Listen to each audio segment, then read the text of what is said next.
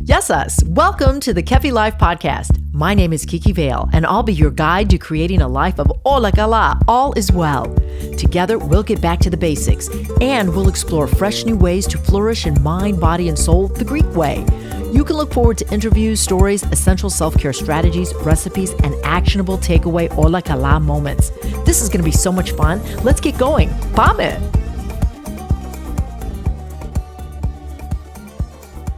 Our lexi for this week is maidanos. Maidanos, or parsley, used in almost every Greek dish, which is mild in taste but massive in nutrition. Vitamin C, K, folate, and potassium found in parsley treats conditions like high blood pressure, allergies, and inflammatory diseases. It's in the same family as celery, carrots, and cumin, and maidanos has two types to choose from curly and flat leaf. Cool to note is that chewing the herb maidanos or parsley can eliminate bad breath. Best way to store parsley is to wrap the herbs loosely in dampened paper towels and place them in a resealable bag. Seal the bag and refrigerate. Maidanos, a smart first choice when visiting the produce section of your favorite market.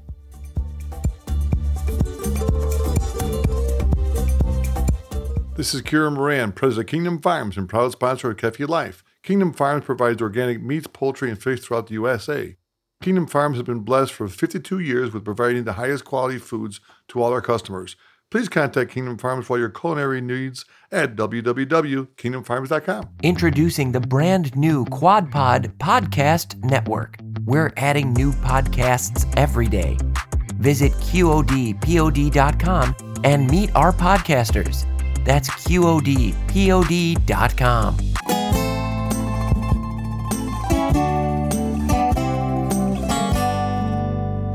Athlete, author, and chef Stella Metsovas is a globally recognized clinical nutritionist who speaks on food science and human nutrition. She's been in private practice for over 10 years with 15 years of experience in health and fitness. Stella has researched and promoted the importance of gut balance, make that gut balance as a key component to wellness. I'm really honored to have Stella join us today as she's traveled the world with the United Nations and their Food for Work program. She's appeared in many media outlets like Good Morning America, the LA Times, Chicago Trib, Fox News, and so many more. Wow, Stella Metsovas, thank you so much for joining the Kefi Life podcast so we too can elevate our everyday with soul nourishing rituals. Hello, Kiki. Welcome. So much for having me on your podcast and of course connecting through the beautiful Instagram, the imagery of Greece and and and food of of of how we connected, right? Yes, absolutely. From one Hellene to another, I'm just so happy to have you on board, especially because you know so much about food and um, living well.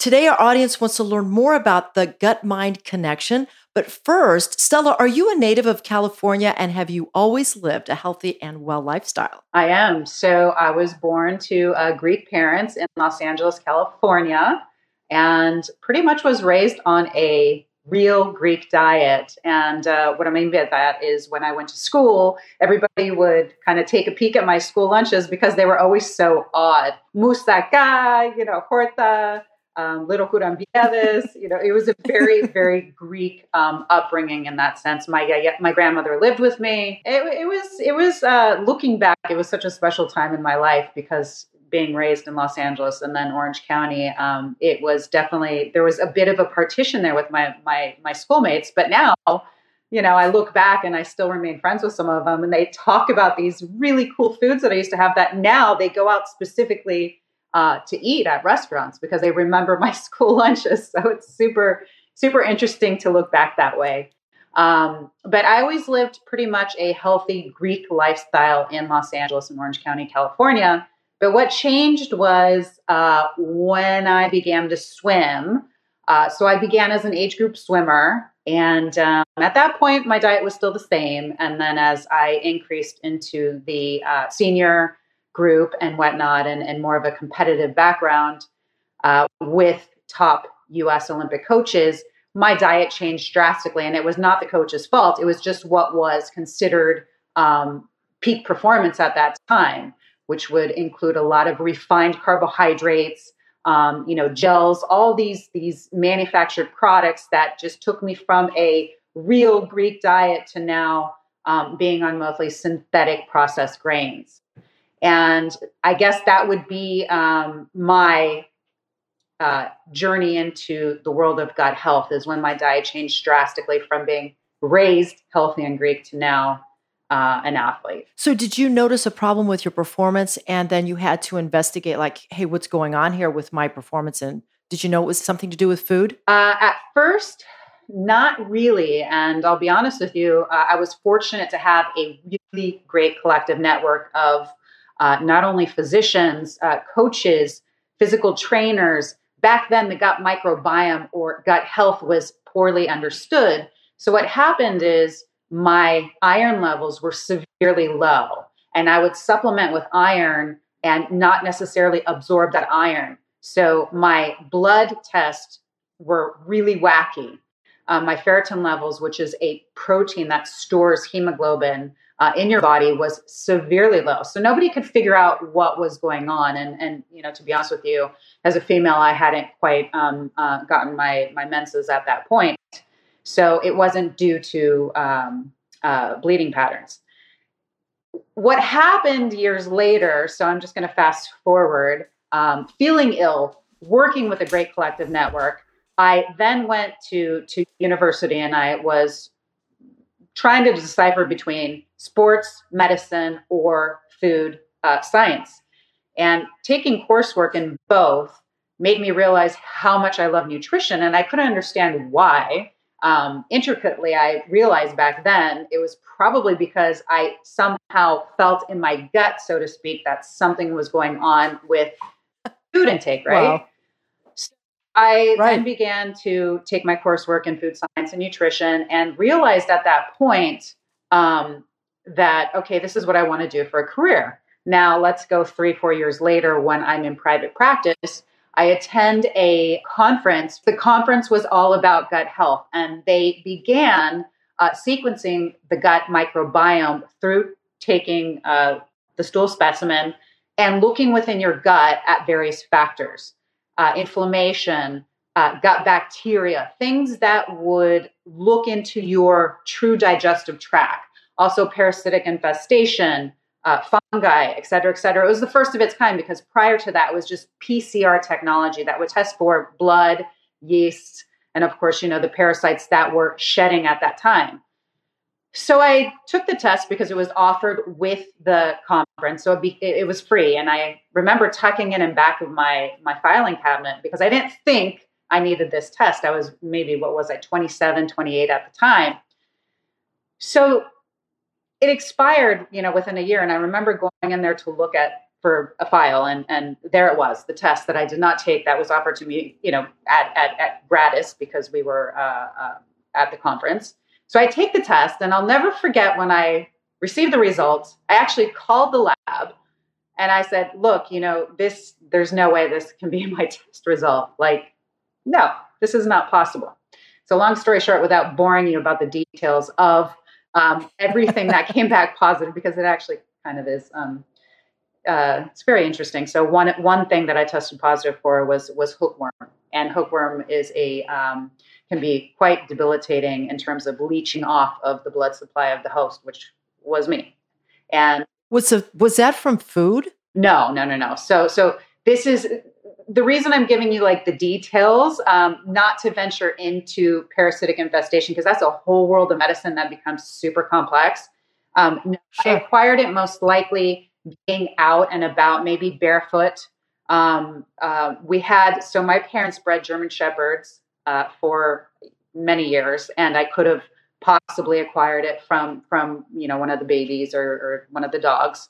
There's many ways you can acquire it. Um, usually, it travels and and the host will shed it, but for me, it, it did not happen that way. So when I received the test results, um, I then went to my primary care physician and showed him the results, and he had never seen a test like that. Uh, so I was treated for the hookworm, and I was also treated uh, with antibiotic therapy because of the Helicobacter pylori. So I know that's a mouthful, and it's extremely, you know, weird scientific sounding and gross sounding, but that right there. So this was circa what was it? It was like 2010. That was pretty much the beginning of gut health uh, in terms of many studies then coming out years after that. So the gut health, the gut microbiome really began to take um, um, take a precedence in health, general health, because laboratories began offering this type of, of stool test. So as you get that test out there, more and more people are tested, and you see, oh wow, this person has um, which is an inflammatory marker in the gut, and that person has IBS.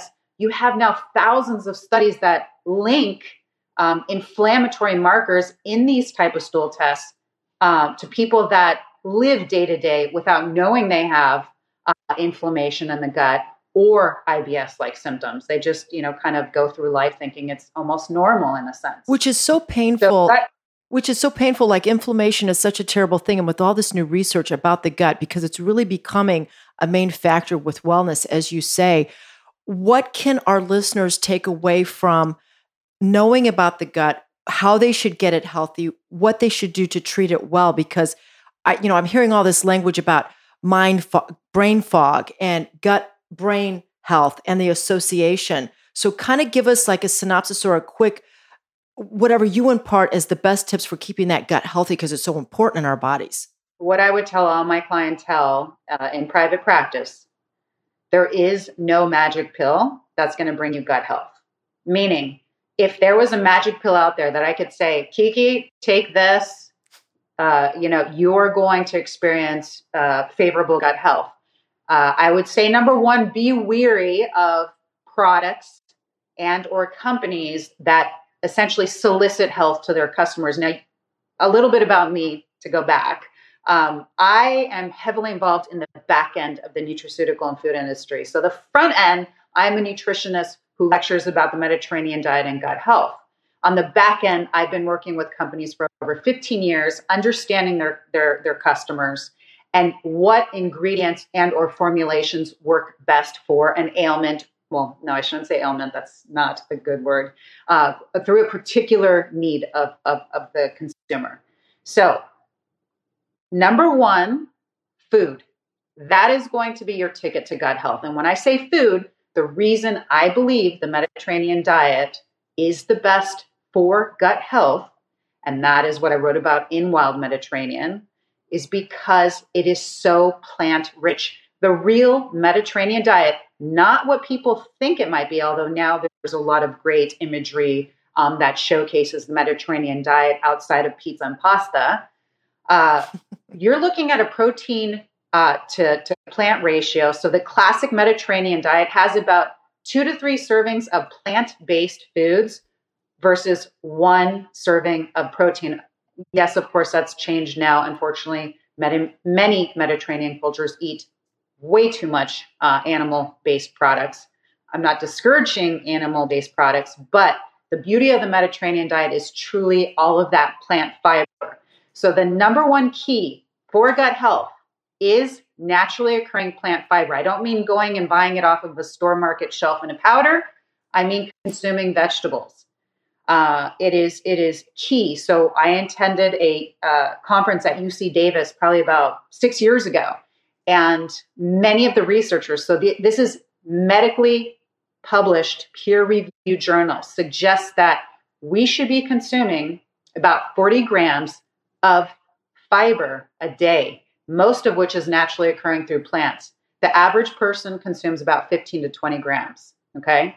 Now, if you want to get into real superstar status, if you're into like 50 grams, wow. I mean, 60, great. Um, half of those at least should be from vegetables. Fruits are good, but I tend to discourage uh, fruits throughout the year because sometimes people overdo the fruit sugars, and a sugar really is a sugar. So uh, the diet is the most important. Plant based foods and fibers for the gut is super important. And one of your uh, interests is polyphenols, right, Kiki? Oh, yes, yes. Asked about polyphenols. Yes. Polyphenols are compounds found in foods. I'm sorry, in natural foods. So the way I used to describe it in, in private practice is food that grows from the ground. So anything you can imagine growing from the ground, that is not toxic, of course, it's edible.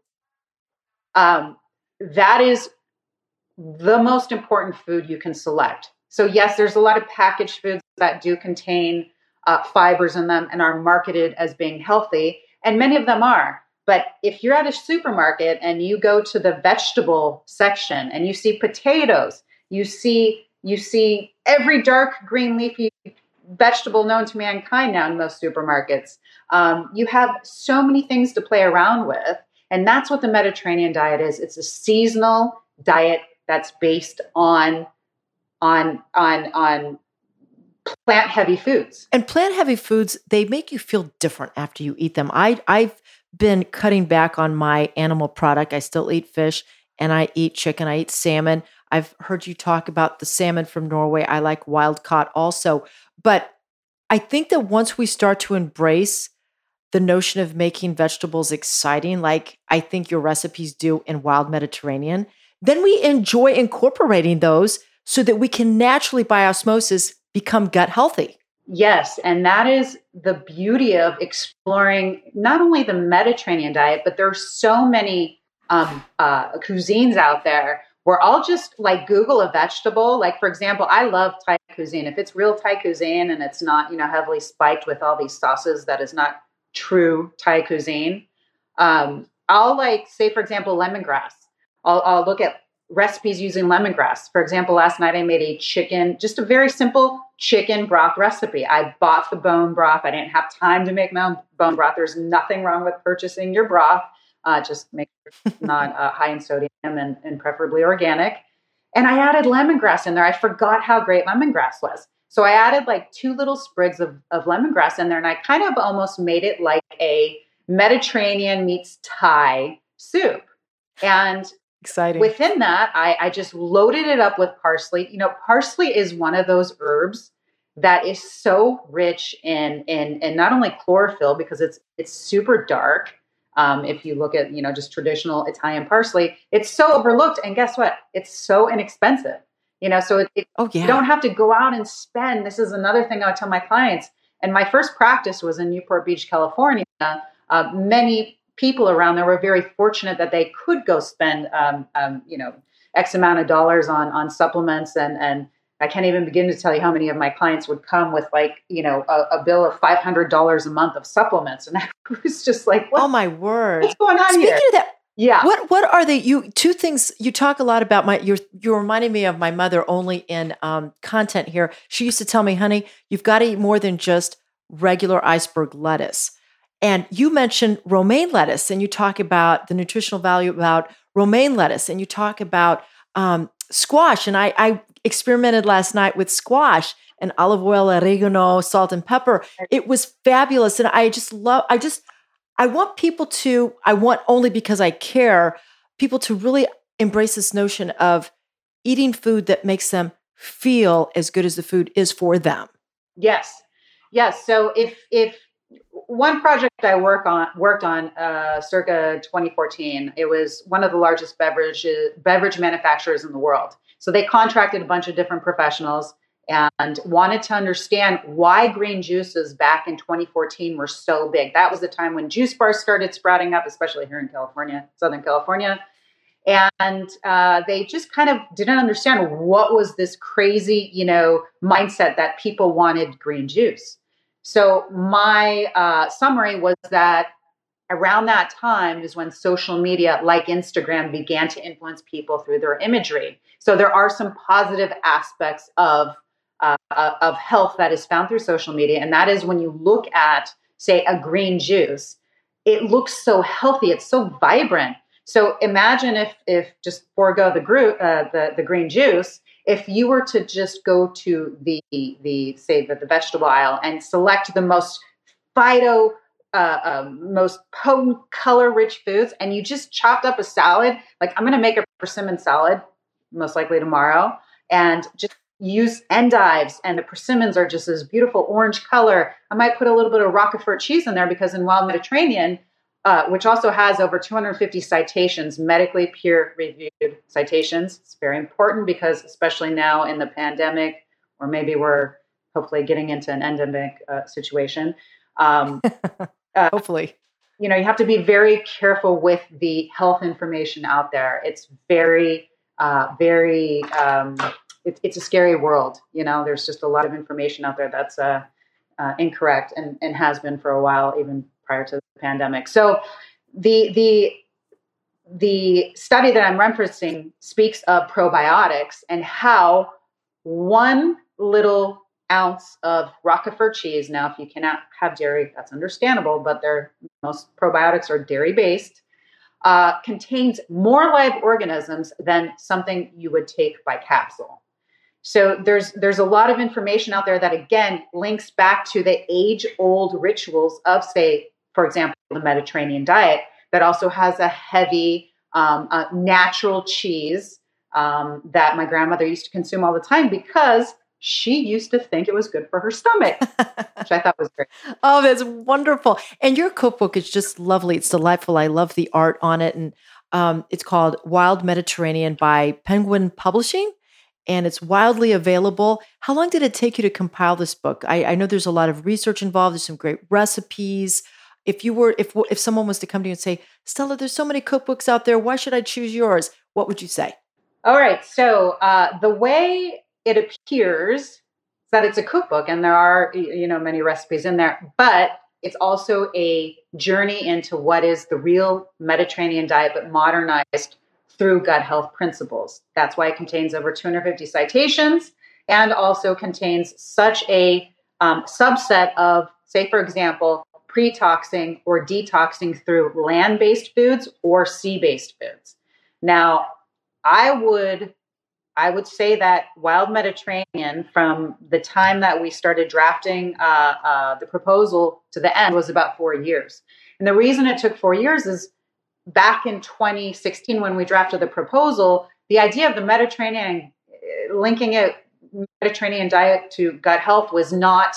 Um, it was just kind of like a big question mark. And uh, my my editor at the time, Pam Krauss, who published many books, uh, Bobby Flay's books, um, um, Giada De Laurentiis, Martha Stewart. When I walked in her office that day, let me tell you, I was, I was like, and guess what? oh my God. we started talking about? The first thing, tsoureki. Greece. Tsoureki. Oh, tsoureki. Yeah. I love that bread. Yes, it's delicious. and I'm, tsoureki, bravo. I'm in her office and I see her bookshelf and I see all these, you know, amazing collective chefs that I've watched for years oh. He was just very, you know, relaxed, talking about tsoureki.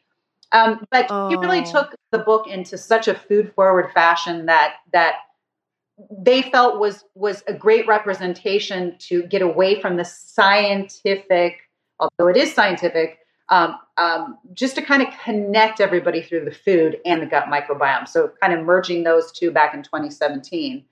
Um, and the the most important aspect of wild mediterranean aside from promoting plant-based fibers is the fact that you know there are times where you should consume say a 6 to 1 ratio of plant fibers to protein and that would be included in the pre-tox and then from the pre-tox which is essentially preparing your gut for a detox now the word detox is also so jaded in the world of, of of food and nutrition. I just I rarely use that word. That's why I coined land tox and sea tox because at that point, if you consume a lot of uh, seafoods and you're good with it, I believe uh, that focusing in on say a sea pro sea heavy diet for a few days is so beneficial to the gut. Uh, from many aspects, from omega 3 fatty acids to seaweed. I heavily promote seaweed from clean waters, of course. Uh, iodine content is huge. Prebiotic factors in seaweed are massive, and it can be so inexpensive to purchase it. You can purchase it on online, on on you know Amazon, whatnot. Um, and I make all these recommendations in the book. At the end, there is a shopping list and, and companies that I'm not affiliated affiliated with that I recommend. Stella, that sounds wonderful. And you know what? You've mentioned so many things, like for example, iodine that is found in salt, but sometimes you'll look at sea salt and you don't see that word. So we have to be careful of labels as well. But um, can't wait to pick up Wild Mediterranean in our remaining moments. I would like to ask you two more questions. Um, what have your travels taught you about food? And what does your typical breakfast, lunch, and dinner look like? Because you oh look gorgeous. Thank you. so uh, I used to travel with the United Nations, uh, exploring their food for work programs throughout the world.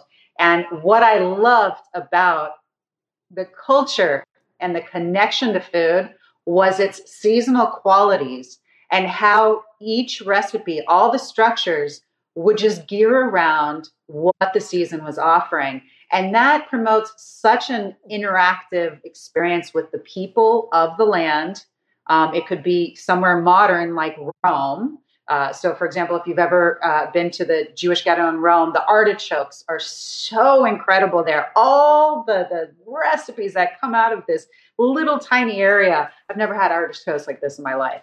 Uh, to Peru, we traveled. Oh, wow. Uh, we were up 12,000 feet in the Andes and they were still farming up there, 12,000 feet. Never had potatoes like this in my life. Now, granted, I wish I could have those potatoes here. Unfortunately, it's so hard to get them if you can't, But oh, let's yes. just assume we go through a seasonal pattern. This is what I've experienced throughout the world is such a connection with food. And you know, as, as a fellow Greek, of course, and, and, and so many cultures here in Southern California, we have, you know, our Mexican brothers and sisters right next door. And my gosh, I think all cultures bond over food so that was that was the thing I learned traveling with the UN is is, is the beauty of of being able to to experience um, people's families and lives through food. As far as what I eat, so what I consume, I am I am very plant heavy, natural plant foods. Um, I cook a lot, like my yaya. Uh, I'm not afraid to use oh. olive oil, although I don't fry with it. I don't use it in high heats. Uh, so, for example, tonight I'm going to be making a dish that is pretty much like a like a like a briam, and uh, I'll add more of the olive oil on after versus saturating it while I'm cooking it. Please don't get mad. Especially with the Greeks, they like to just pour that olive oil on, which is great, yeah, but, but but then you can taste the food. Okay, Stella, it's gone so fast. We're out of time, but yeah. we're going to have you back at a later time. Uh, just in conclusion here for today's episode, I'd love for you to just share with people how they can find you online. And of course, we're going to look for your book, Wild Mediterranean. Lovely. So the best way you can interact with me daily is through Instagram, which is wild.mediterranean. And there you can DM me if you purchase the book and you have any questions, DM me there. I'm always, always publishing stories throughout the day. Um, and I hope to uh, connect with you all. Well, we've been so inspired today to eat healthy, to repair our gut through food, and we look forward to our next time. Have yourself a beautiful dinner tonight. Thank you so much. You as well. Stay right there. Up next, your weekly takeaway to keep it all as well. This Ola Kala moment brought to you by the law offices of Liston and Centillus, ranked number one by the leading lawyers network since 2010, taking care of all your real estate needs. Earlier in the interview with Stella, we learned that a diet rich in fiber will create health in the gut biome. What are some good forms of fiber? Firstly, lentils. I eat lentils or fakes at least twice a week. Good for you and good tasting when prepared in a Greek style soup. Next, think about prunes, pistachios, and black beans. Other great sources of fiber include chickpeas. Eat these on the regular. Oatmeal, raspberries, and avocado, let's not forget these, and apples, broccoli, and kale. For an Ola Kala gut, eat your fiber, make it fresh, clean, and of course, get creative with the preparation. Kiki Vale is the founder of Kefi Life. She is passionate about whole person wellness and living a fulfilled life. Her Kefi Life podcast is created to simply and naturally help you harmonize the mind, body, and soul the Greek way. Visit KefiLife.com, at KefiLife365 on Instagram, and check out Kiki Vale on LinkedIn and on Twitter. Join us again next time for more positive energy and inspiration on Kefi Life.